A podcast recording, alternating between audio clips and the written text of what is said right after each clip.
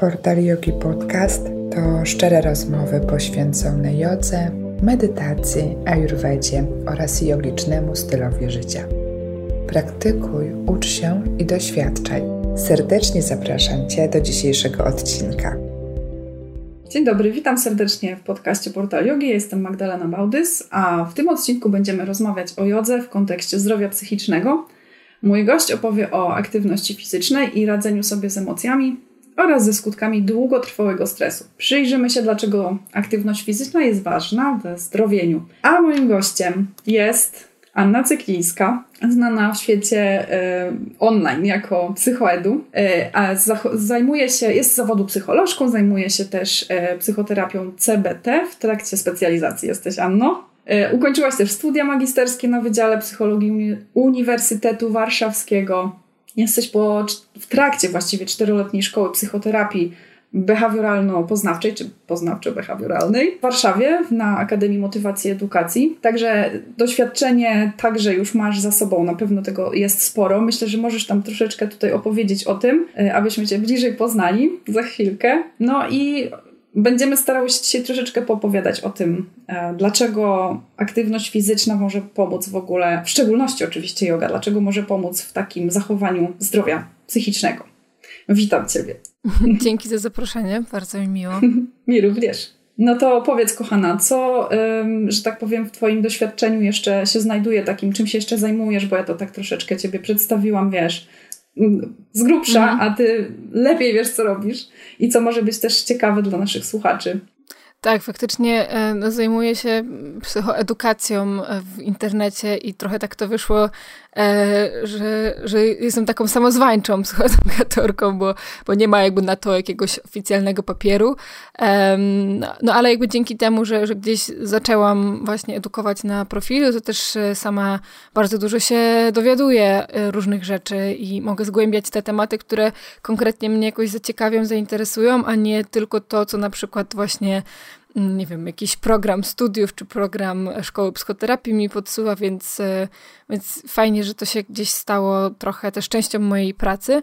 Mm, no i oprócz tego też e, działam w fundacji Można Zwariować i, i też wspólnie e, z, prowadzimy podcast e, o tej samej nazwie, więc tam też jest zawsze jakaś okazja do jeszcze głębszego wejścia w niektóre, niektóre tematy, a aczkolwiek akurat o... Mm, Aktywności fizycznej stricte nie mamy jeszcze odcinka, e, ale rozmawiałyśmy ostatnio właśnie z jedną joginką, więc e, ten temat gdzieś mam teraz cały czas na świeżo, mm -hmm.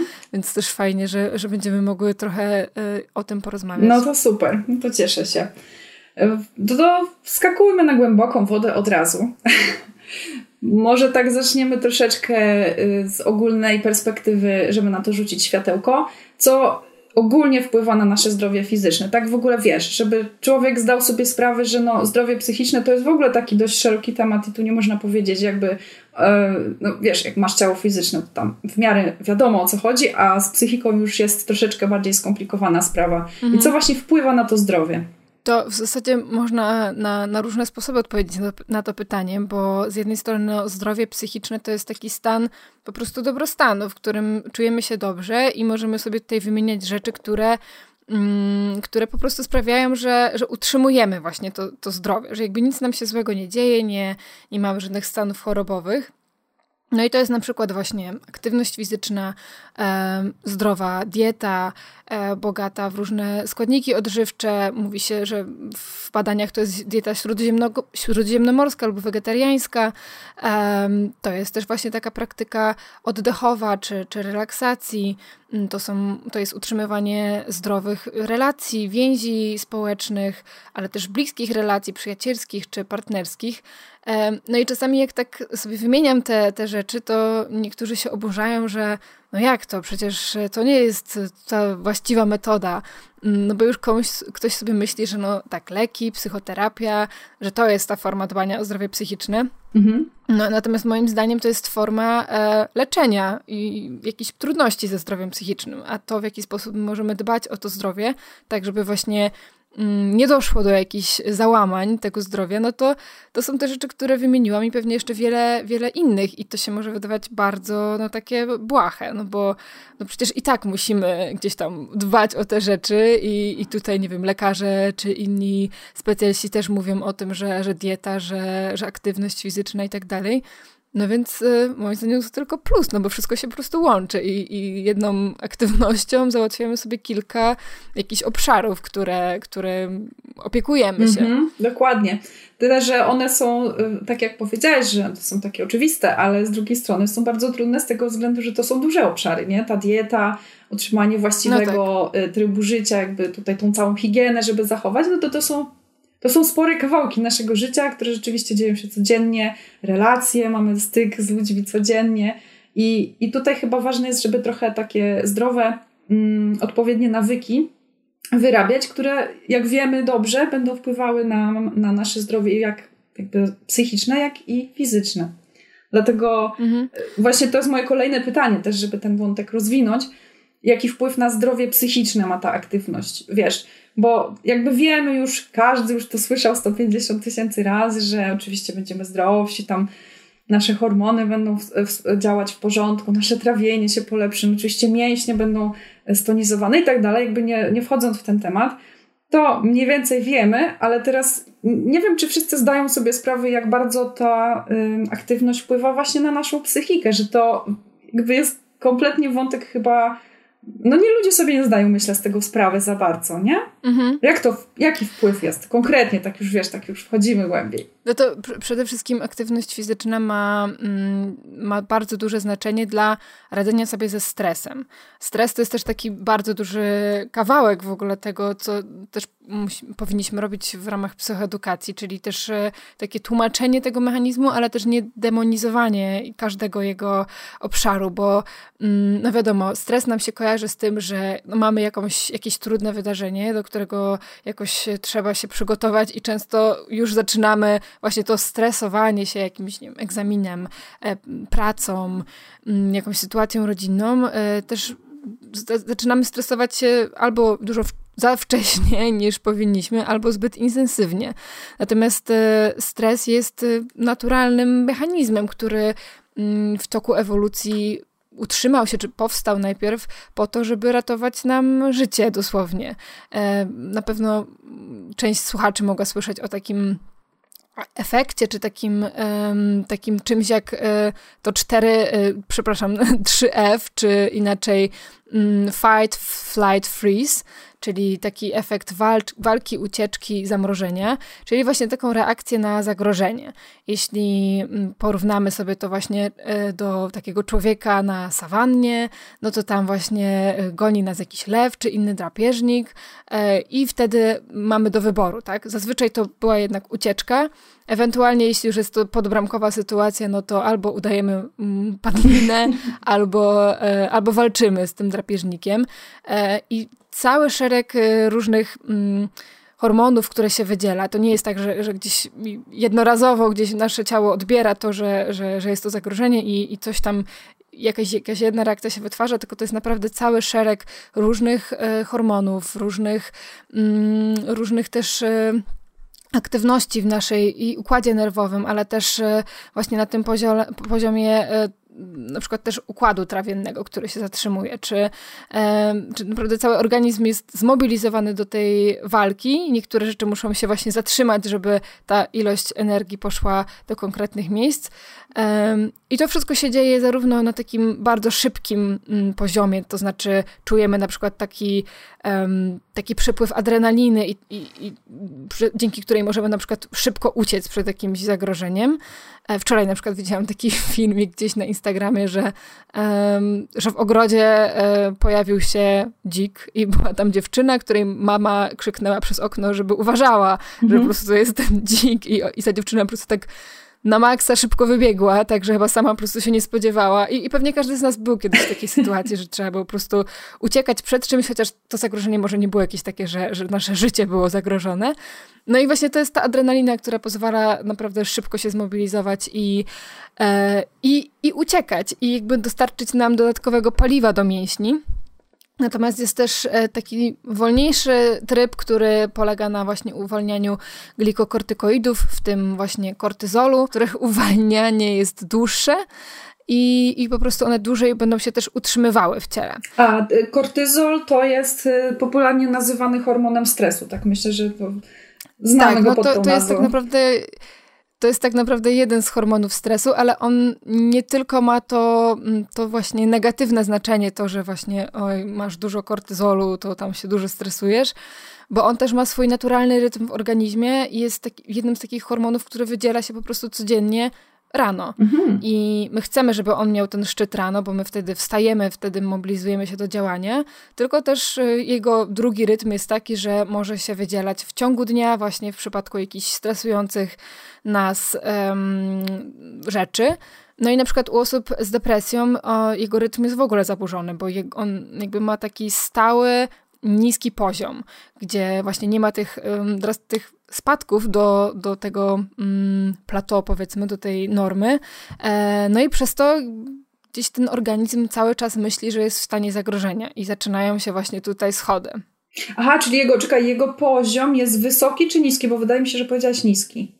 Znaczy powinien spaść w ciągu dnia właśnie, nawet jeśli są jakieś odchylenia, jakieś rzeczy, które wywołują mm, podwyższenie jego poziomu, to on jednak no, powinien spadać do tego poziomu jakiegoś, no powiedzmy zerowego, mm -hmm. bo oczywiście no, nie, nie, wiemy też, nikt sobie z nas nie bada tego kortyzolu na co dzień, więc nie wiemy jaki jest ten docelowy poziom. Dla każdego to może być też trochę inny. Mm, no ale gdzieś u osób, które faktycznie e, żyją w takim przewlekłym stresie z różnych powodów, to może być związane z depresją, może być związane z innymi zaburzeniami, e, no to ten poziom nam nie spada. E, no i tutaj zaczyna się właśnie cała ta historia o tym kortyzolu, o tym, jaki on to jest zły.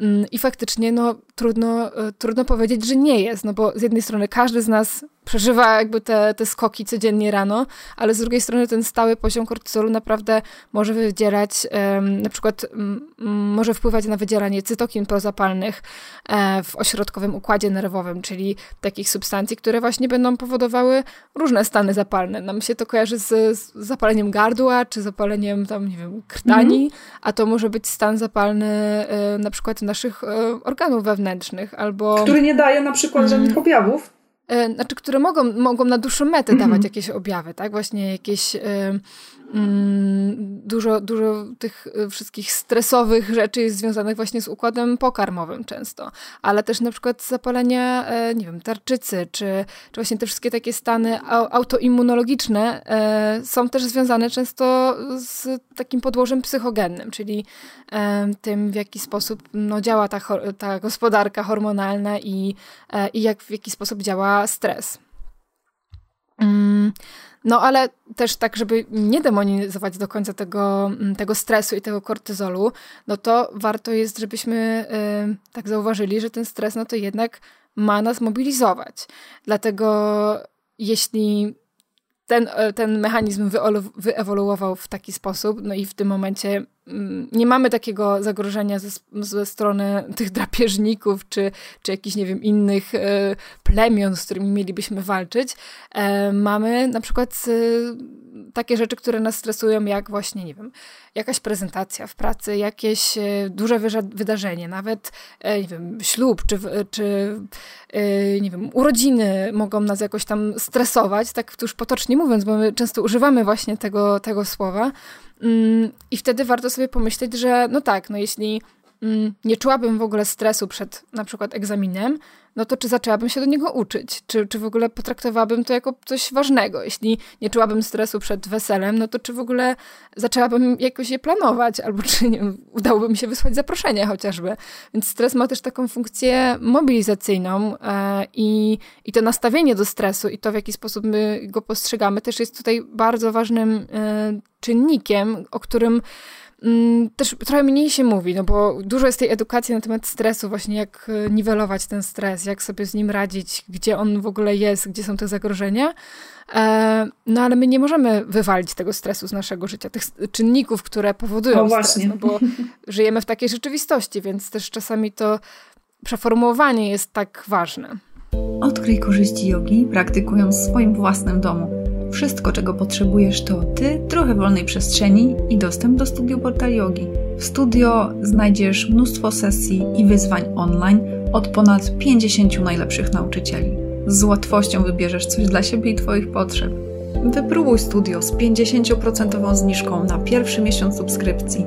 Aby z niej skorzystać, odwiedź stronę www.portalyogi.pl, wybierz plan miesięczny i wpisz kod ZAczynam Więcej o studio dowiesz się na stronie, a link do niej znajdziesz także w opisie odcinka. Wypłynęłyśmy i teraz wracając do brzegu. Tak, ja chyba trochę odpłynęłam od, od pierwotnego pytania, ale... Tak, bo to chyba chodziło o to, jaki wpływ tak, na zdrowie fizyczne ma ta nasza aktywność. No na pewno ten mhm. stres mhm. jest właśnie tym czynnikiem, który będzie się najwięcej tak, z tym no to, wiązał. To, to, to, musiał, być, musiał być to przydługi stęp, bo, bo wszystko się teraz już mi się... Wróciło się. Przypomniałam sobie, jakie było Dobrze. pytanie, tak, połączyłam kropki. Jesteśmy na kursie. E, no więc jeśli pomyślimy sobie, że, że ta mm, walka lub ucieczka to są takie podstawowe formy radzenia sobie ze stresem, też u zwierząt po prostu, e, w świecie zwierząt, którymi też jesteśmy, ym, no to to jest właśnie aktywność fizyczna. No bo czy byśmy chcieli gdzieś tam, nie wiem, machać jakąś, e, jakimś kijem, żeby odstraszyć jakiegoś e, drapieżnika czy inne zwierzę, czy byśmy chcieli po prostu uciekać i, i wtedy no, musimy biec, e, no to to wymaga właśnie aktywacji mięśni. Mm, czyli dostarczenia właśnie glukozy do nich, żeby, żeby, czy też właśnie ta adrenalina, o której mówiłam wcześniej, czyli to wszystko, co, co pozwoli nam na, w krótkim czasie na taką dużą mobilizację i właśnie wykonanie tej pracy mięśni. Aha, czyli czekaj, po prostu e... to jest tak, że to jest taki trochę zamiennik. Jak zwierzęta żyły w swoim naturalnym środowisku, czy żyją nadal i mają sytuację zagrożenia, to po prostu zwiewają albo robią te rzeczy, które muszą zrobić i używają do tego mięśni. Po prostu i wtedy ten stres sobie, że tak powiem, mm -hmm. jest wyrzucony z ciała, tak? I my robimy tak, to no samo, właśnie, tylko ja to... jakby no, nie uciekamy już fizycznie od szefa, nie? Na przykład, albo od tak, tego tak, egzaminu. tylko właśnie wręcz przeciwnie, często siedzimy właśnie. I, i czekamy, nas, jak na skazanie. Okej, okay, czyli odpowiedzią ja to, ja to trochę rozumiem. jest wtedy ruch fizyczny mm -hmm. po prostu. Genialne. Tak, to, to, jest, to jest coś takiego, co wiele też naukowców interpretuje jako no, taki sposób zaprogramowania w ogóle naszego gatunku, czy też wielu innych, e, że my mamy jakby wbudowane w siebie taką umiejętność radzenia sobie z tym stresem. Tak samo jak mamy wbudowaną funkcję sen i możemy po prostu co wieczór położyć się spać i tam się naprawdę fantastyczne rzeczy dzieją, jesteśmy zregenerowani, utrwala nam się pamięć, mamy, mm, mamy po prostu tą energię do działania na kolejny dzień, tak e, właśnie ta aktywność fizyczna jest e, uważana za, mm, za taką formę radzenia sobie ze stresem. Takie trochę, możemy to potocznie nazwać takim właśnie wybieganiem go, czy, czy takim mm, no tak, takim właśnie trochę poradzeniem sobie z nim, e, co, co może dawać takie uczucie jakiejś ulgi albo takiego uczucia, że że no jakoś rozładowaliśmy to napięcie, ale też na takim poziomie bardzo biologicznym, którego ja też nie jestem w stanie aż tak może dokładnie wytłumaczyć, bo, e, no bo jestem psycholożką, a nie biolożką, e, ale no takie tam procesy się dzieją e, i ta aktywacja mięśni daje takie sygnały do naszego układu nerwowego, że faktycznie e, ten poziom stresu po prostu spada i, i wiemy to zarówno z emocje takich też spadają, tak jakby mówiąc to właśnie twoim językiem bardziej, nie? że to co się mhm. wtedy dzieje też z emocjami, bo my wtedy przeżywamy dość silne emocje praktycznie w takich sytuacjach, prawda? Znaczy, emocje są trochę osobnym tematem w tym momencie, bo stres jest czymś takim, co faktycznie możemy jakoś zmierzyć y, na właśnie poziomie różnych hormonów, neuroprzekaźników. Natomiast emocje są czymś takim no, bardzo trudnym do zmierzenia, do zbadania, bo my nie mamy po prostu ich tutaj poziomu i jest też, y, są też bardzo indywidualnym, subiektywnym doświadczeniem tak naprawdę, więc możemy gdzieś sobie potem do tego tematu Jasne. wrócić, ale, ale tutaj nie chciałabym, żeby właśnie mieszać te emocje i, i stres, bo jednak y, one jakby mogą mieć dużo wspólnego wiele emocji związanych też z, z tym uczuciem napięcia, stresu, pobudzenia w ciele. Mm, no ale to będą trochę inne, inne rzeczy, tak właśnie patrząc naukowo. E, natomiast ten stres, e, tak samo właśnie jak organizm ma na przykład taką, mm, nie wiem czy słyszałaś o tym, teraz jest popularna, można powiedzieć, ale też po prostu bada się e, terapię EMDR, czyli e, ruchu gałek ocznych do właśnie leczenia traumy. O. Tak samo e, gdzieś jest taka hipoteza, że, mm, że to faktycznie w trakcie snu też nasze, jest, jest taka faza snu, w których te ruchy gałek ocznych są bardzo szybkie i jest taka hipoteza, że właśnie to nasz organizm po prostu sam wykształca takie um, takie umiejętności, czy, czy takie funkcjonalności, możemy powiedzieć w cudzysłowie, które będą radziły sobie z tym stresem, z tą traumą i, i z tym, co, co, złego doświadczamy. Czekaj, czekaj. E, czy no to na... znaczy, że w trakcie snu, kiedy powiedzmy przeżywamy jakieś marzenia senne i tam się różne rzeczy dzieją, które też mogą w nas wywoływać pewne sytuacje stresowe, to można tak trochę powiedzieć, że wtedy jak ruszamy tymi gałkami, one wtedy sobie biegają w różnych kierunkach, to to jest jakaś też mhm. forma rozładowania tego, co się w tym śnie dzieje, nie? Dobrze to kojarzę? Tak, znaczy, no w ogóle to jest, to jest forma, sen jest taką formą rozładowania różnych napięć i jeśli on nie jest, możemy wpaść też w błędne koło i ten sen może być trudny do, do zrealizowania, jeśli jesteśmy pod wpływem stresu, ale jeśli uda nam się osiągnąć taki zdrowy sen, no to, to jest to też forma właśnie regeneracji i, i, i redukcji stresu, więc mm. No, to wszystko jest bardzo ze sobą powiązane i mnie to fascynuje, że, że tak naprawdę no, my mamy zasoby jako, jako ludzie i, i gdzieś y, pewne mechanizmy są w nas wbudowane, y, a, a tak rzadko z nich korzystamy w sumie. Może, Albo może jeszcze bardziej... po prostu części może nie odkryliśmy. No tak myślę, a my, że tak bardziej chyba nieświadomie korzystamy z tych rzeczy. Nie? Po prostu jakby zakładamy, że one są normalnie, nie zwracamy na nie za bardzo mhm. uwagi, a one są tak niesamowicie istotne. Tak, no więc y, faktycznie ten, y, ten stres jest takim bardzo dużym tematem i gdzieś tam musiałam o niego zahaczyć. I też y, no, wiele rzeczy się dzieje, jeśli chodzi o właśnie układ nerwowy i mm, na przykład długotrwały stres może zmniejszać y, aktywność struktur przedczołowych, czy też takiego ekspresji takich czynni, takich, um, takich, nie wiem, cząsteczek um, mózgowych czynników wzrostu nerwów, czyli znanych jako BDNF, czyli czegoś, co będzie pozwalało właśnie do um, produkcji nowych połączeń neuronalnych i, i do w ogóle zdrowego układu nerwowego. Hmm. No a ten wysiłek fizyczny z kolei e, według badań e, robi nam tą odwrotność, czyli może właśnie mm, stanowi taki czynnik ochronny właśnie przed tym e, szkodliwym wpływem stresu na, na struktury kory przedczołowej. Może modyfikować objętość hipokampa, który jest też e, takim ośrodkiem pamięci, ale też jest e, narażony na, na właśnie wpływ depresji w, mm, przez, przez jakiś długotrwały okres. No i na pewno też właśnie ćwiczenia fizyczne mogą stymulować ten BDNF, czyli jest, jest takim czynnikiem chroniącym e, też przed no właśnie zaburzeniami depresyjnymi, więc tutaj nie tylko możemy stosować tę aktywność jako właśnie tą profilaktykę, od której zaczęłyśmy, ale też faktycznie w walce z depresją, która jest jednym z najczęstszych, najbardziej e, dotkliwych zaburzeń psychicznych, jest to też forma e, Mm, terapii, można powiedzieć, ale na pewno nie zastąpi nam le leczenia i psychoterapii, tylko jest takim no, dodatkiem, mhm. który, który może bardzo dobrze nam zrobić. Jeśli interesują Cię treści, których właśnie słuchasz, koniecznie zasubskrybuj nasz kanał. Co wtorek czeka na Ciebie nowa porcja inspirującej i wartościowej wiedzy na temat jogi. A teraz zapraszam, słuchaj dalej. No dobra, słuchaj, a czyli już wiemy z, y, na temat stresu, to tam były te trzy reakcje, tak? Ucieczka, walka albo za, takie zamrożenie. Zamrożenie. A teraz mhm. jeszcze kolejna rzecz, która się z tym stresem wiąże, to jakby w jaki sposób ta, ten nasz ruch, aktywność fizyczna, yoga w szczególności właśnie odwraca skutki tego długotrwałego stresu i tutaj mi chodzi konkretnie o tą y, taką oś działania pod wzgórze przysadka nadnercza. Może ty trochę więcej o tym opowiesz i wiesz, jak to, w jaki sposób się mhm. dzięki temu, wiesz, uwalniamy trochę od tych nie, niekorzystnych skutków dla nas. Mhm. Tak, no ta, ta oś e, pod wzgórze przysadka nadnercza to jest właśnie e, jeden z tych, z, jedna z tych dróg, która działa właśnie podczas tej, tej reakcji e, walcz lub uciekaj, e, czyli właśnie ta reakcja związana z kortyzolem, z glikokortykoidami, które, e, jak wcześniej wspomniałam, też dłużej utrzymują się w ciele. Więc jeśli ta, ta oś jest taka nadaktywna i ona gdzieś częściej się załącza, mówiąc tak w cudzysłowie, na przykład właśnie mm, w ciągu dnia z powodu różnych jakichś no, nagłych sytuacji, czy, czy tego, że interpretujemy jakieś sytuacje jako zagrażające. Na przykład, jeśli, nie wiem, szef spojrzy na nas krzywo, no to już myślimy sobie, o nie, coś złego zrobiłam, zaraz zostanę zwolniona. No i wtedy też organizm od razu interpretuje to jako zagrożenie i może, może właśnie ta oś się tutaj załączyć, e, tak mówiąc potocznie.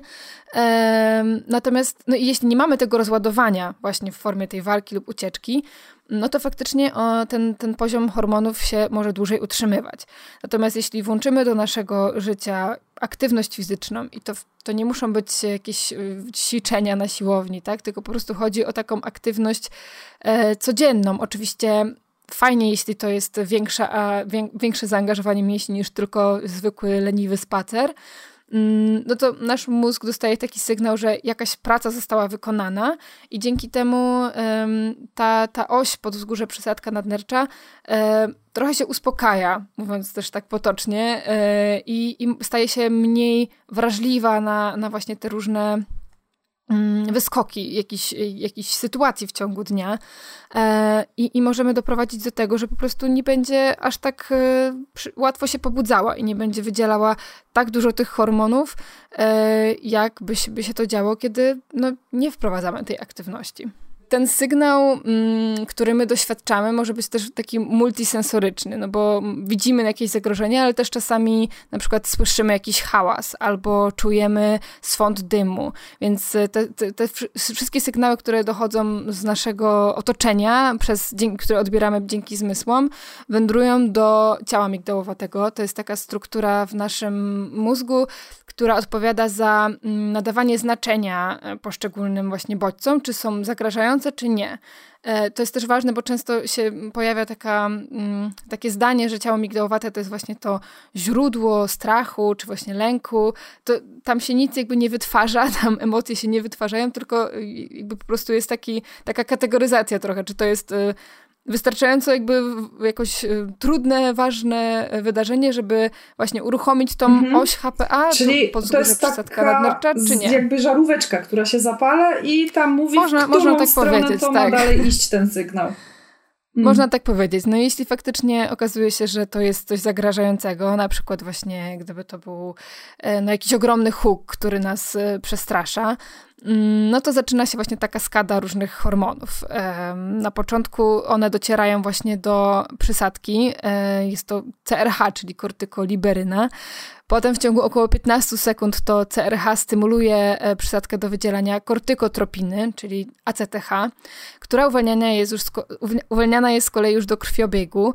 E, I potem w ciągu kolejnych kilku minut, co jest też istotne, że to jest właśnie ten dłuższy, trochę ta dłuższa droga, docierają one do kory nadnerczy, czyli takiego, takiej struktury, która jest nad nerkami, e, już, już nie w mózgu, e, które właśnie, i tam zaczyna się ta produkcja glikokortykoidów, w tym właśnie kortyzolu. I to już oddziałuje mm. wtedy na jakby samo ciało, to już tak. nie jest kwestia mózgu tak. I, wtedy. I, I, wtedy już jakby... Mm, to, to, już jakby zajmuje to tam kolejne około powiedzmy 30 minut, albo i, i, i, ta, i ten kortyzol może właśnie nawet wydzielać się do kilku godzin. Stąd jeśli po, pomyślimy sobie, że okej, okay, no jednak nic się nie stało, to był po prostu jakiś, jakiś no, ogromny hałas, ale to nie była bomba atomowa, no to gdzieś cały czas ten kortyzol mimo wszystko będzie sobie płynął. E, a, to nam się wydaje, że już jest koniec tematu, a jednak ciało, zanim to wszystko obrobi, całe te hormony, które się wydzieliły, to jakby ono dalej fizycznie odczuwa ten stres. Tak, no i to też jakby myślę, że każdy z nas mm, zna jako takie doświadczenie, że, że faktycznie coś trudnego się działo i już na przykład no powiemy sobie, że, że nie wiem, już w porządku, nie wiem, wychodzimy z jakiegoś egzaminu, czy, czy właśnie z jakiejś ważnej rozmowy w pracy, a mimo wszystko to napięcie jeszcze jest i jeszcze trochę czasu musi minąć, żebyśmy się tak zupełnie uspokoili. Hmm. No i tutaj mamy oczywiście różne strategie, bo to też nie jest tak, że po prostu od razu trzeba założyć buty do biegania i po prostu w długą i, i uciekać, no bo to by było trochę komiczne. E, oczywiście aktywność fizyczna jest jakimś tam jedną ze strategii. Tą, powiedziałam na początku, że, że ona jest e, właśnie tą najbardziej taką pierwotną i, i, i taką w, trochę wbudowaną mhm. w nas, ale oczywiście nie jedyną, no bo też te relacje bliskie, o których wspominałam wcześniej, mogą nam dać takie uczucie jakiegoś zaopiekowania. Dużo się mówi na przykład o takiej roli przytulenia, czy na przykład złapania za rękę kogoś. To też potrafi obniżyć e, to, to napięcie i, tą, i ten autonomiczne pobudzenie, więc jakby no, mamy tutaj jakieś różne strategie, które możemy... Mam pytanie, no. bo od razu mi się nasunęło taka sytuacja, że właśnie jesteś gdzieś w pracy, masz jakiś stresujący dzień w tej pracy albo w szkole i teraz nie masz za bardzo akurat takiej opcji, żeby się do kogoś przytulić, albo jakby uzyskać tą bliskość fizyczną, czy Pobiegać. nawet pobiegać też za bardzo nie masz opcji, to czy wtedy mamy jakieś narzędzia? Bo tak sobie pomyślałam, że yoga tak trochę nam poddaje narzędzie, tylko nie wiem, czy ono działa. Tak, Oddech. tak, tak. Ja, ja, ja, już wiem, A. tak, domyśliłam się o czym mówisz i faktycznie to jest, y, tutaj bardzo ładnie nam się zazębia z jogą, bo faktycznie no yoga to w zasadzie takie nie wiem, czy, czy mogę to nazwać umiejętnością, ale, ale takie może narzędzie, z którego możemy korzystać nie tylko rozwijając matę i, mm, i, i zaczynając jakieś ćwiczenia fizyczne mm, w określonym czasie, ale też właśnie takie strategie, które mamy przy sobie, czyli oddech. I, i yoga zwraca na to dużo uwagi, też po prostu mm, przez to, że, że często przez to, że nauczyciele często zwracają uwagę na to, kiedy ma być ten wdech, kiedy ma być wydech, że on ma być e, wydłużony e, i to nam daje taki sygnał, że, mm, że w zasadzie w każdym momencie możemy z tego skorzystać. E, oddech taki właśnie powolny, jak, jak też praktykujemy w jodze, jest związany z tym przywspółczulnym o matko, teraz, żebym nie pomyliła ich. Tak, tak, przy e, przy, przy, po, po, potwierdzam. Tak, z przywspółczulnym układem nerwowym, to znaczy e, tym właśnie sko kojarzonym z stanem relaksu, regeneracji, e, gdzie nic złego się nie dzieje i po prostu wszystkie, wszystkie jakby dobra życiowe są zachowane.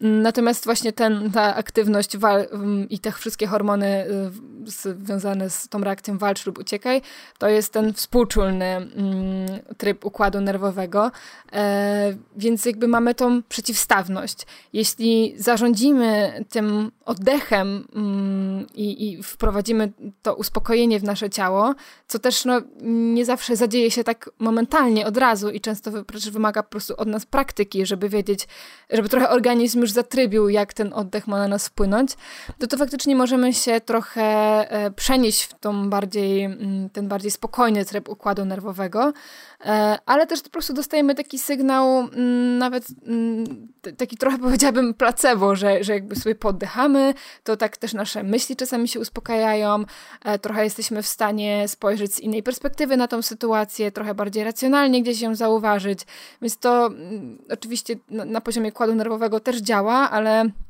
ale też mam wrażenie, że po prostu jest takim, taką kotwicą dla nas. Czyli z punktu tak psychologicznego. W, w ćwiczeniach. Jakby to tak, tak, tak. Że, że po prostu jakoś bardziej jesteśmy w stanie się osadzić w tym tu i teraz dzięki oddechowi. Tak jak, tak jak też właśnie w praktyce uważności czy, czy w jodze. Mhm. No właśnie jeszcze tu chciałam dodać o tym układzie y, przyspółczulnym, który wywiedziłaś, co się tak zastanawialiśmy, czy na pewno to ten. On się, czeka, on się jeszcze jakoś inaczej nazywał. Y, druga nazwa? E, sympatyczny albo parasympatyczny. tak. tak. No właśnie, i on jest bardzo istotny tutaj w tej całej układance y, z punktu widzenia jogi też, bo, mm, no bo on nam pomaga się właśnie wyciszyć. To jest ta reakcja takiego relaksu mhm. i tego puszczenia, czyli wtedy właśnie możemy ten stres jakby już z ciała do widzenia, już go nie ma, już go nie odczuwamy na poziomie fizycznym. Więc to się na pewno dzieje i właśnie w jodze jest tak, że im, znaczy w każdym tak naprawdę, mm, w każdej dziedzinie jest tak, że jeżeli coś ćwiczymy, no to oczywistym jest, że coraz lepsi w tym jesteśmy. I na początku się może wydawać, że nie za bardzo w ogóle to działa i nie wiadomo o co chodzi, ale w momencie, kiedy my się nauczymy tego oddechu mhm. i skojarzymy reakcję ciała z tym, co my robimy, czyli siadam sobie, skupiam się na chwilę na oddechu, robię spokojne, długie wdechy, wydechy, jakby uspokajam ten oddech i go obserwuję, to ciało i my sami jakby uczymy się tego, że wiesz, że ona, że ta reakcja, że jak się po tym czujemy, to jest wynik tego, że tak spokojnie oddychaliśmy. I wiesz, układ cały nerwowy się uspokaja, cały układ krążenia się bardzo uspokaja. I to jest super ważne właśnie, żeby dać sobie też szansę się tego nauczyć, bo na początku się to tam naprawdę mhm. wydaje takie niespecjalnie skorelowane. Wszyscy tylko mówią o tym oddechu, że on jest taki super, ale żeby to poczuć, to trzeba po prostu to zacząć praktykować y, na porządku dziennym, nie? A to nie jest dużo. Tak, tak jak mówiłaś, mamy go przy e, sobie. Jak, jak najbardziej się też zgadzam się i, i z własnego doświadczenia to widzę, bo, mm, bo zaczęłam swoją praktykę gdzieś już parę lat temu właśnie od e, winiasy, od razu oh, od grubej rury. E, no więc dla mnie to było takie, że, że no jak ćwiczenia, nie? Tak jakbym poszła na jakieś zajęcia grupowe na siłownię i tam jakiś aerobik, coś. No więc ten oddech w ogóle gdzieś tam szalał. Mm -hmm. e, wiadomo, no zadyszka po, po jakichś tam e, kilku powitaniach słońca. No i trochę mi, za, trochę mi zajęło faktycznie, żeby nauczyć się tego spokojnego oddechu, też właśnie tego oddechu Ujjayi. E, no ale w tym momencie, nawet jeśli już e, czuję w ciele, że, że jestem bardzo pobudzona, że ta praktyka jest intensywna, to jednak ten oddech no, nie ucieka mm -hmm, aż tak, tak, że faktycznie sama widzę i jestem zaskoczona, że, że jednak te wdechy i wydechy robię jakoś tak sensownie, a, a wcale nie łapię takiej zadyszki, jakbym gdzieś tam podbiegła do przystanku. E, no więc trochę tak jest, chyba że też organizm jakoś zapamiętuje i, i po prostu uczy się e, tego, w jaki sposób to, to ma się to robić. To też w dwie strony działa. na początku. Na początku zawsze no, nic nie jest łatwe, trzeba trochę więcej wysiłku włożyć, ale to też jest dwustronne działanie, bo wiesz, jak masz na przykład ym, oddech, który się przyspiesza i ty zaczynasz, jakby masz tą informację w głowie, że masz go obserwować, to zaczynasz się mhm. łapać na momentach, w których, aha, mój oddech przyspiesza. Znaczy się, że te ćwiczenia to już jest naprawdę daleko poza moje y, aktualne możliwości, więc muszę troszeczkę przystopować, spowolnić i robić to troszkę mniej intensywnie albo zrobić przerwę. Więc ty zaczynasz sama y, mhm. jakby potem w życiu, że tak powiem, jak już to troszeczkę opanujesz, to zaczynasz zauważać w pewnych sytuacjach, że o, Teraz przestałam nagle oddychać. To znaczy się, że ta sytuacja akurat bardzo mnie zestresowała i jest takie zamrożenie, nie? To, to chyba myślę, że tak, oddech tak. można z tym powiązać, że to jest ta reakcja zamrożenia, gdzie tak wiesz, całkowicie wszystko nagle się zatrzymuje łącznie z oddechem i prawie z biciem serca. I wtedy możesz to mhm. zauważyć mhm. i świadomie powiedzieć, aha, okej, okay, to jest teraz taka sytuacja, reagujemy w jakiś określony sposób.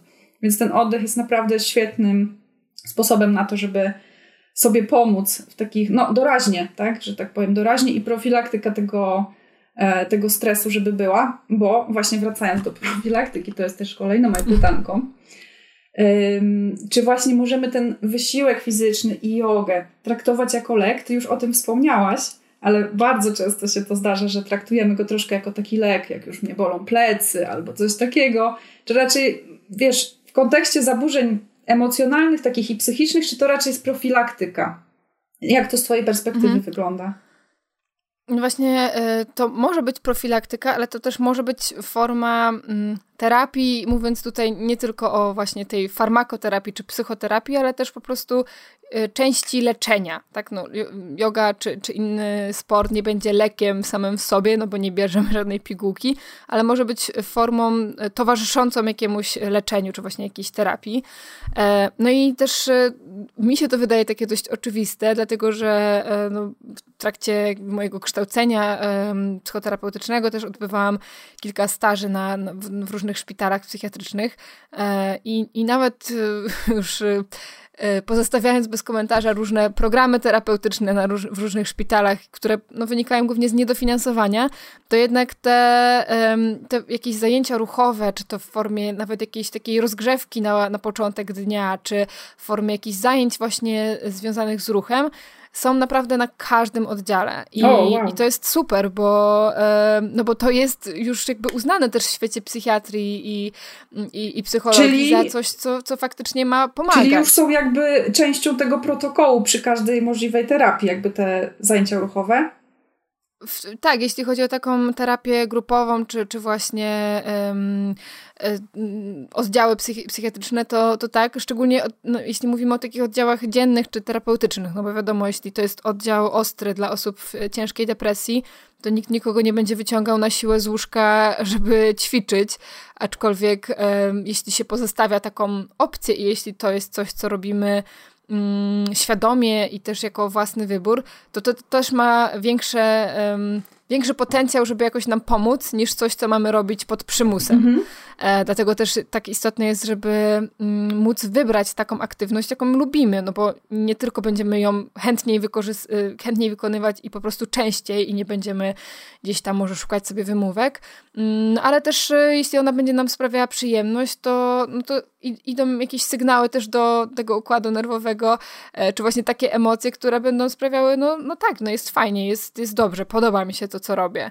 E, więc jakby to, to też ma ogromne znaczenie i Często też spotykam się z takim y, komentarzem, że właśnie no ta aktywność fizyczna niby taka ważna, ale ja nie lubię się ruszać, nie? Albo właśnie, że, że dla kogoś to może być męczące, dla kogoś to może być w ogóle nieprzyjemne, no bo nie wiem, my się pocimy w trakcie tej aktywności, albo mamy zakwasy na drugi dzień, y, czy tam ból mięśni, no więc faktycznie, no nie dla każdego to będzie przyjemne, ale zawsze sobie myślę, że no kurczę, jeszcze no nie spróbowałeś, czy nie spróbowałaś wszystkiego tak, i, i pewnie ciężko teraz się zapisać na jakieś e, zajęcia, które, e, no nie wiem, wiele z takich zajęć sportowych wymaga jakiegoś e, też jakiejś inwestycji, no bo trzeba kupić, nie wiem, rękawice do boksu, albo buty do wspinaczki, albo strój kąpielowy, no ale jeśli znajdziemy sposób, żeby spróbować czegoś, żeby przekonać się, czy, czy to w ogóle właśnie nas jakoś pociąga, interesuje, e, czy, czy coś jest tam takiego, co chcemy zgłębiać,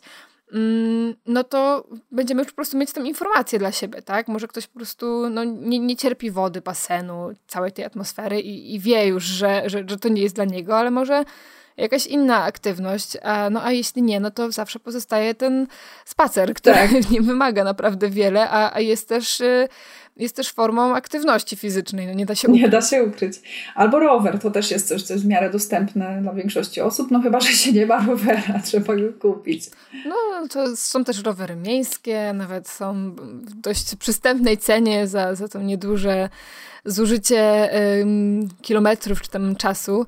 E, no ale właśnie to, to, A, to co też jest co? bardzo ważne. Jeszcze, jeszcze tak no. ci tu się wtrącę, żeby potem nie wybijać z wątku. Pomyślałam sobie o tej jodze, bo na przykład ludzie, tak jak mówisz, nie próbują wszystkiego. A bywa mhm. też, że już spróbowali jogi i też wiedzą, że nie jest na niego, nie pamiętając o tym, że yoga ma bardzo dużo różnych odmian.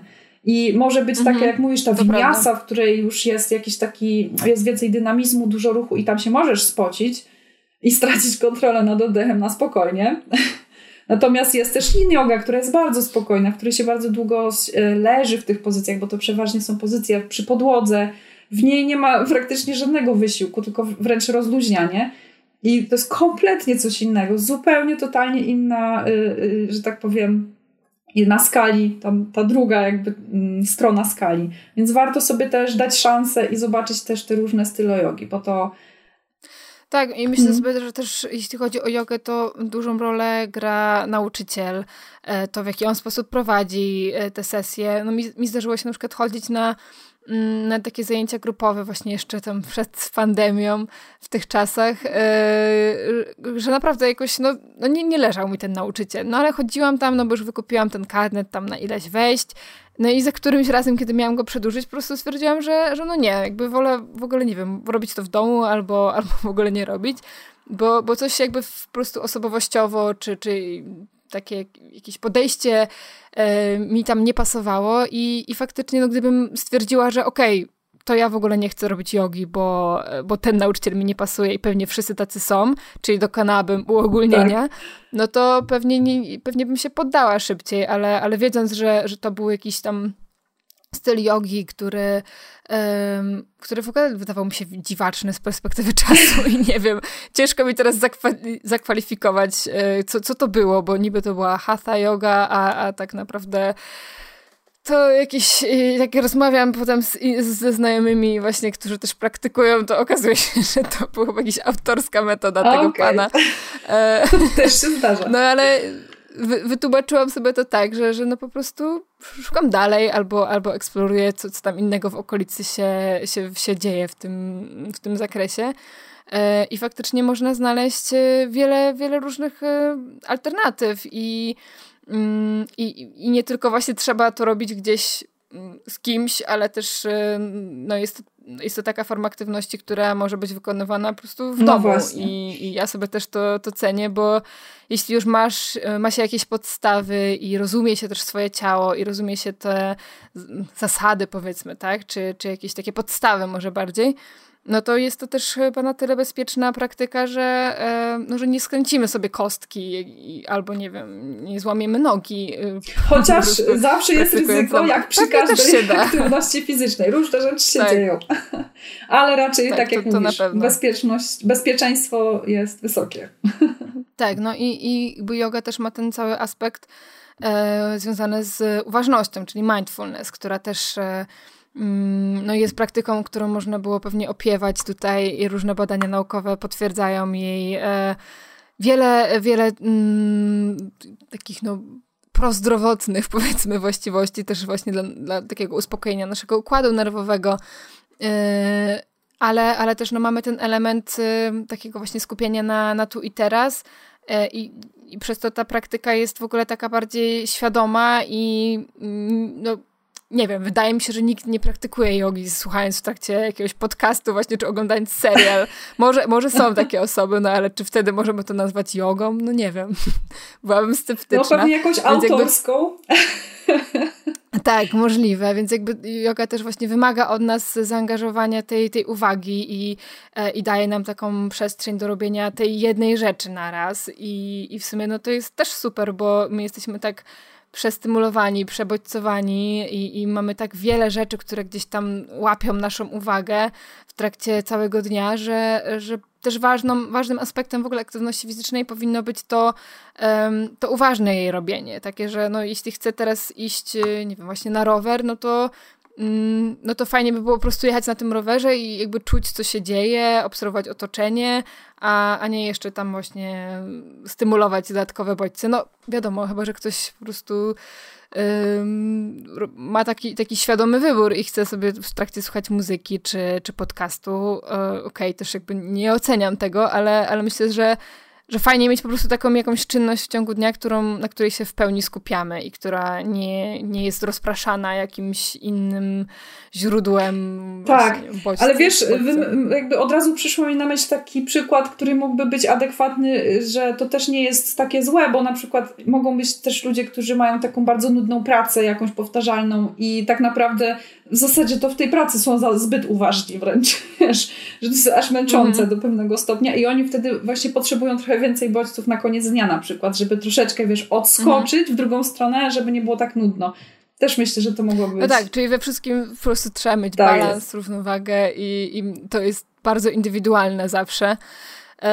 No ale też jak już gdzieś tam pojawił się ten rower i, i, i spacer, to, to też jest ważne i chciałam to podkreślić, żeby w ogóle w naszym życiu pojawiła się taka spontaniczna aktywność fizyczna, że, że nie tylko jakby to, że my gdzieś tam idziemy sobie na siłownię, czy właśnie na zajęcia jogowe, czy jakieś, e, ale też żeby po prostu no, tak jak już wracając trochę do tych mm, korzeni naszych, no to kiedyś mieliśmy po prostu więcej aktywności, no bo się przemieszczaliśmy na, na pieszo, tak? No nikt nie, nie jeździł samochodem na siłownię, tylko po prostu ruszaliśmy się na co dzień i wykonywaliśmy tą aktywność, która też e, no, utrzymywała nas jakoś przy życiu, nie? No trzeba było pójść po jedzenie na przykład do lasu czy gdzieś, a w tym momencie często no, nasze życie wygląda tak, że zjeżdżamy windą do garażu podziemnego, wyjeżdżamy samochodem i, znaczy nie mówię o sobie, bo nie mam takich luksusów, ale, no ale, ale pewnie wielu osób to dotyczy i, i też mówi się dużo teraz właśnie też w świecie nauki o takiej spontanicznej aktywności, czyli chodzenie po schodach, e, właśnie spacer, może nawet czasami wyjście jakiś przystanek wcześniej, żeby dojść do domu czy do pracy, e, czy to właśnie jakieś e, no nie wiem, co tam jeszcze. Można sobie tańczyć w domu przed, dla, dla rozrywki i to też będzie jakaś, jakaś spontaniczna aktywność, szczególnie jeśli mamy taki tryb pracy siedzący, a na przykład pracujemy z domu, więc mm -hmm. nikt nas nie widzi i nikt nas nie ocenia, co my sobie robimy w przerwie. Tak. A ja jeszcze dodałabym też... E, jedną ważną rzecz, bo dla mnie to jest zawsze ważna rzecz, jak e, przychodzimy sobie obok e, placu zabaw i akurat jest wolna huśtawka, można się tam no, tak z parę razy pochuśtać, nikt nie zauważy. To też, to też bardzo no, wiele radości może przynieść. No właśnie. Y, kochana, jeszcze jedno pytanie mam. Mm, a propos trochę tych dolegliwości, to już tak wracamy do tematu mm, tego, co ta aktywność może nam dać, już tak y, skonkretyzować to, to jakie dolegliwości ze strony właśnie psychiki mm, może, może nam pomóc ta aktywność fizyczna, czyli wiesz, jakby czym jesteśmy zagrożeni, a co może rozwiązać stosowana powiedzmy regularnie taka aktywność fizyczna dowolna, czy to jest yoga, czy ten rowerek, czy spacer. Mhm. Chodzi ci, jakie, jakie zaburzenia psychiczne mogłyby korzystać tak, na, na takie aktywności? No właśnie myślę o takich, wiesz, niekoniecznie bardzo rozbijać tego szczegółowo, ale na pewno, wiesz, myślę sobie tu o depresji, yy, czy może nawet tych emocjonalnych stanów, wiesz, bo to też chciałyśmy trochę poruszyć mhm. temat. Mhm. Tak, no na pewno, y, tak jak wcześniej wspominałyśmy, ten wysoki poziom mm, stresu, czy taki właśnie y, chroniczny stres, który towarzyszy depresji, ale też zaburzeniom lękowym, y, będzie, mm, no, będzie może nie tyle wymagał, co co dobrze by było, gdyby właśnie ta aktywność fizyczna się, się pojawiła, bo to po prostu będzie obniżało ten, ten chroniczny poziom stresu i, i ułatwiało zdrowienie. No ale też na pewno nie w każdym stanie, tak? Będziemy chcieli wprowadzać taką jakąś przymusową tą, tą aktywność, bo tak jak wcześniej mówiłam, to jest ważne, żeby, żeby ona sprawiała i chociaż e, no, może jakąś satysfakcję, może nie radość na początku, e, bo, bo może być po prostu ciężko te, jakoś odkryć takie emocje w sobie komuś, kto, kto no, naprawdę cierpi e, w depresji. Mm, no ale też wszystkie takie stany, których których my czujemy, że jesteśmy jakoś tam sfrapowani, że, że coś jest nie tak, że odczuwamy jakiś niepokój, że odczuwamy jakiś lęk, albo no takie, takie emocje, które gdzieś mówią nam o tym pobudzeniu w ciele, e, ale są takim trochę nie, niewypowiedzianym napięciem. Wtedy, jeśli faktycznie my to jakoś rozchodzimy, czy, czy rozbiegamy, czy, czy właśnie popraktykujemy coś nawet w domu na macie, no to idzie ten sygnał, o którym mówiłyśmy wcześniej, że, że gdzieś jest jakaś aktywność, że, że coś jakby dzieje się z tym napięciem, e, które, które no, czasami gdzieś potem odkłada się w formie jakichś y, napięć nie wiem, w odcinku szyjnym, czy, czy w ogóle napięć w mięśniach, co już, y, czym już zajmują się fizjoterapeuci, mm, nie psychologowie. No, ale to, to widać, że to jest cała jakby siatka powiązań. Mm, też y, jeśli chodzi o takie emocje jak złość, czy jakieś rozdrażnienie, czy, czy w ogóle jakieś takie wkurzenie duże, e, to też jest bardzo dobrym e, sposobem właśnie jakaś taka podjęcie nawet tej, tej spontanicznej aktywności fizycznej. A tu pytanko od razu, e... czy jakby byś, jako psycholog byś rekomendowała raczej taki wysiłek spokojny, wiesz, jakąś tam spokojną praktykę właśnie tej jogi, którą powiedziałam na początku, mhm. że tam sobie poleżysz trochę w jakiejś pozycji, czy bardziej jak jesteś taka wkurzona, to wtedy iść trzeba w wyładowanie takie mocniejsze, się spocisz, zabiegasz, mhm. to wiesz jeśli, jeśli chodzi o, o to, co mówiłam wcześniej, o te takie uczucia napięcia, jakiegoś niepokoju, to, to myślę, że, że dowolnie, to, tak żeby to też było jakoś w zgodzie z naszym nastrojem właśnie, ale jeśli chodzi o tą złość, to tutaj e, też na przykład w terapii dialektyczno-behawioralnej, czyli takiej um, pracującej z zaburzeniami osobowości, czy też właśnie z um, samookaleczeniami, poleca się właśnie taką intensywną aktywność fizyczną, która może być nawet krótka, kilkuminutowa, kilkunastominutowa, e, tak żeby właśnie trochę wprowadzić takiego, taki, takiej intensywnej e, aktywności, takiego zaangażowania mięśni, żeby trochę też odciągnąć uwagę od tego, co, mm, co, co w głowie, ale też, żeby dać ten sygnał właśnie organizmowi, że, e, że to jest jakby jakaś praca wykonana, że to jest to zmęczenie, że to jest to, e, co, co, czego doświadczamy, a nie, no bo w złości jest, oczywiście to zależy od temperamentu i od jakichś naszych też schematów, ale często jest tak, że my aż sami chodzimy, że chcemy czymś trzasnąć, walnąć e, i tutaj no, chcemy też minimalizować te szkody, więc to jest jakaś taka forma energii, jakiejś takiej dynamiki, którą mamy w sobie, którą właśnie no, łatwiej i bezpieczniej jest rozładować, yy, robiąc sobie jakiś krótki, interwałowy trening, e, no niż, nie wiem, kłócąc się z kimś i rzucając w kogoś na przykład, czy, czy nie wiem, w ściany rzucając jakimiś przedmiotami, co pewnie w jakichś skrajnych e, formach e, złości się zdarza i no, nie ukrywajmy, no też mi się zdarzyło trzasnąć drzwiami albo szafką w kuchni, e, a pewnie gdyby, gdyby to był jakiś taki przewlekły stan e, właśnie takiego rozzłoszczenia, no to, no to nie chcemy ryzykować, że, że ktoś oberwie, tylko, tylko właśnie wtedy fajnie jest e, mm, fajnie jest poćwiczyć.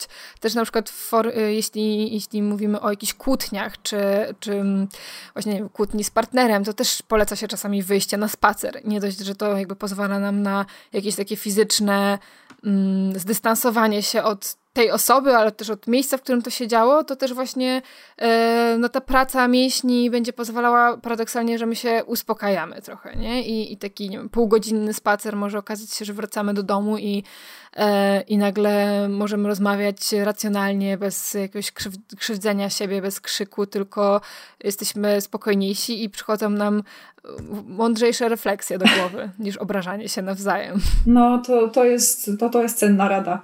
Jeszcze takie mi się przypomniało, wiesz, y, badanie, które polegało na tym, że jedna grupa została wkurzona, jakby całe, wszyscy badani zostali mhm. na maksa wkurzeni, po czym ich podzielono na dwie grupy i jednej e, grupie zaproponowano, żeby się uspokajali w jakimś tam takim przyjemnym otoczeniu, z przyjemną muzyką, oglądali sobie dzieła sztuki, jakieś obrazy, i generalnie nic tam nie wolno było im, jakby nawet im nie powiedziano o tym. Po prostu pooglądajcie sobie sztukę, posłuchajcie sobie muzyki, a drugiej grupie powiedziano, że mogą sobie wejść do tego pokoju z różnymi szklanymi wazonami i takimi rzeczami.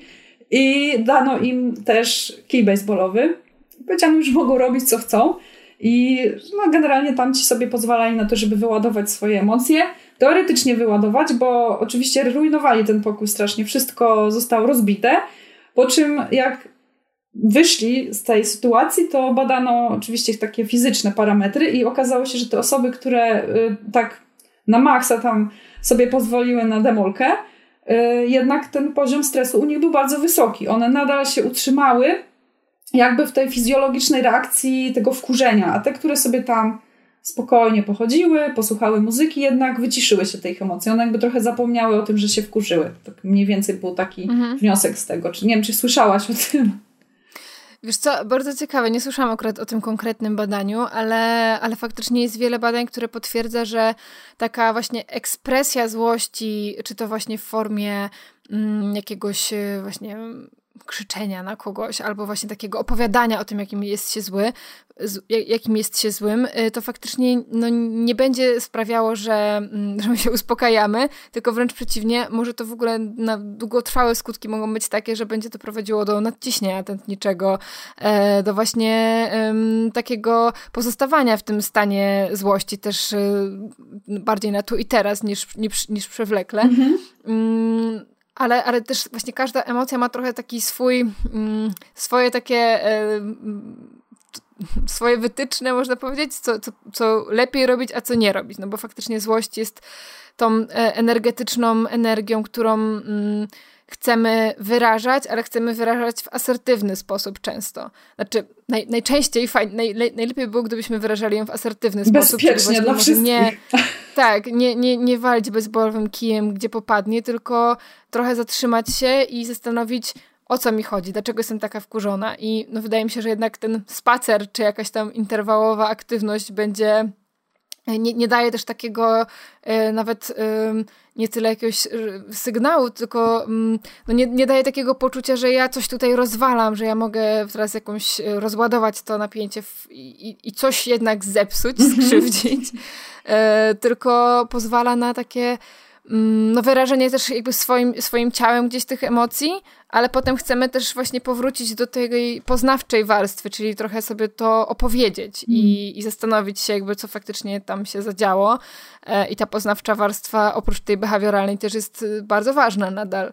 Natomiast y, co ciekawe, że mm, gdyby na przykład mm, te osoby były, wprowadzone w stan takiego lęku i właśnie takiego niepokoju, Mm, to oczywiście no nie wiem, jakby się potoczyło dokładnie to badanie i ten eksperyment, ale, ale właśnie mówi się o tym, że że taka strategia e, uspokój się, że właśnie spokojnie, kiedy ktoś jest w dużym niepokoju, w takim właśnie stresie, e, jest też kontrskuteczna, no bo jeśli mamy jakieś napięcie w ciele, no to nie możemy go tak po prostu wyłączyć, bez żadnej właśnie strategii oddechowej, czy, czy jakiejś takiej, e, która by działała na ten przezwóczulny układ nerwowy.